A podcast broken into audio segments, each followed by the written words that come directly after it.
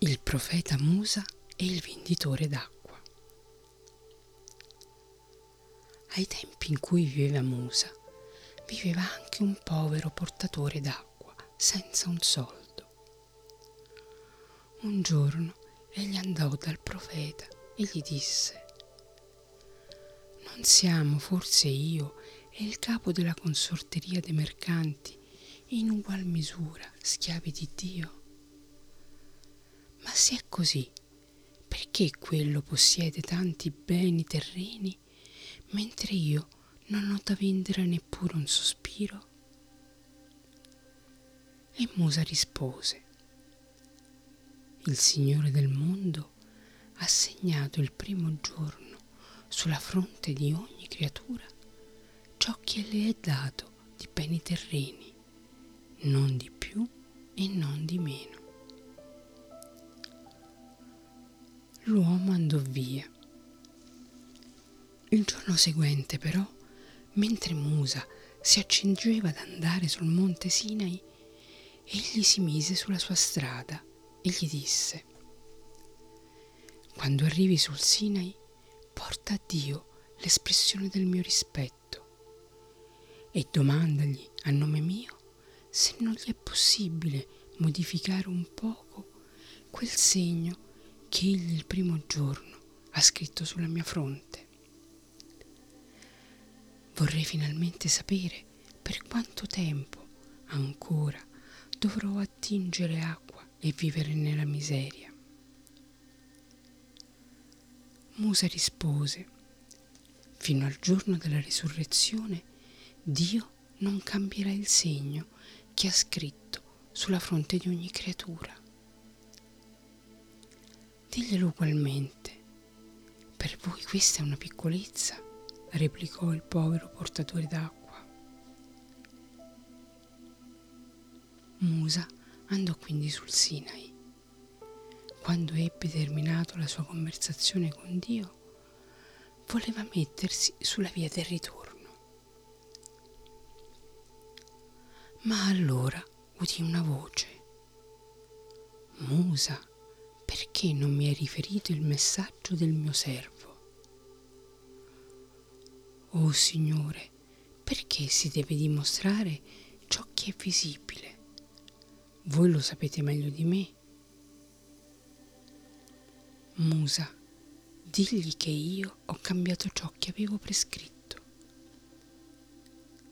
Il portatore d'acqua fu pieno di gioia e disse il suo grazie a Dio. E ora ascoltate bene. Il giorno seguente il povero portatore aveva preso la sua fune e il suo secchio per andare ad attingere acqua.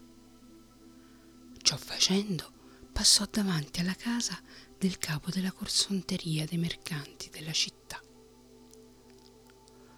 Costui si accingeva a dare sua figlia in sposa al figlio del visir. I servi di casa andarono dal portatore d'acqua e gli dissero Tu attingi acqua? Perché no? È il mio mestiere. Allora vieni e colma le coppe nella casa del nostro padrone. Egli fu d'accordo. Nel momento della preghiera del mezzogiorno attinse acqua Allora venne la moglie del capo dei mercanti. Quando vide che l'infelice aveva colmato tutte le coppe nella casa, ebbe compassione di lui. Si volse al marito e gli disse, per noi oggi è giorno per far festa ed essere lieti. Questo povero diavolo affaticato per colmare tutte le coppe della nostra casa. Trovo che sarebbe bello che rimanesse per il banchetto per poter mangiare una volta qualcosa di buono. Questo non ci porterà danno alcuno. Ma, mia cara, come può quell'uomo con quella veste venire alla veste di nozze? Bontà di Dio, il cielo non cadrà sulla terra se tu gli dai una delle tue vesti. Ben detto, rispose il marito. Disposero davanti al portatore d'acqua nuove vesti, uno scialle che veniva dal Kashmir e un turbante come solo un mercante usa portare. Indossa queste vesti, oggi resterai qui con noi al banchetto. Il pover'uomo si cambiò d'abito, poi sedette nella sala che era stata preparata per le nozze. Lì c'erano il governatore, il visire e i principi. Chi è quest'uomo? domandò il governatore al capo dei mercanti. Costui, tutto confuso, pensò. Gran Dio, se egli dice di essere il portatore d'acqua, il governatore lo punirà. Per paura, rispose quindi, servo vostro, questo è mio nipote venuto in visita. A questo il governatore ribatté. È sorprendente che tu abbia un nipote di tanto riguardo e dia tua figlia in sposa a un estraneo. No, tua figlia deve andare a tuo nipote. Oggi stesso, durante questa riunione, tu stenderai il contratto di nozze fra tua figlia e tuo nipote, mentre io darò mia figlia al figlio del visir. L'ordine del governatore cade su di noi improvviso come la morte, dice il proverbio.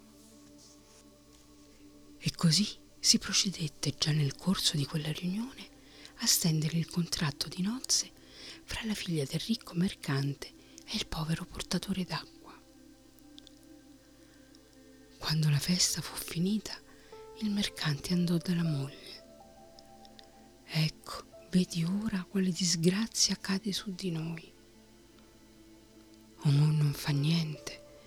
Questo portatore d'acqua getterà il suo berretto al cielo dalla gioia se riceve cento toman. Noi gli diamo il denaro e lui in compenso rifiuterà nostra figlia. Dovete sapere che il mercante, con tutte le sue ricchezze terrene, aveva una sola figlia Andò dunque a cercare il portatore d'acqua, che era diventato suo genero, e gli disse, Ascoltami bene, mio caro, ti diamo subito cento toman. Le vesti che indosso restano di tua proprietà. Come dice il proverbio, il cammello che tu hai visto, credi di non averlo visto. Tu dunque respingi mia figlia. Ma l'altro cominciò subito a gridare. Che cosa dici? Cosa vuol dire questa storia del cammello? Io sono tuo genero e tu mi parli in questo tono. Andrò a cercare il governatore.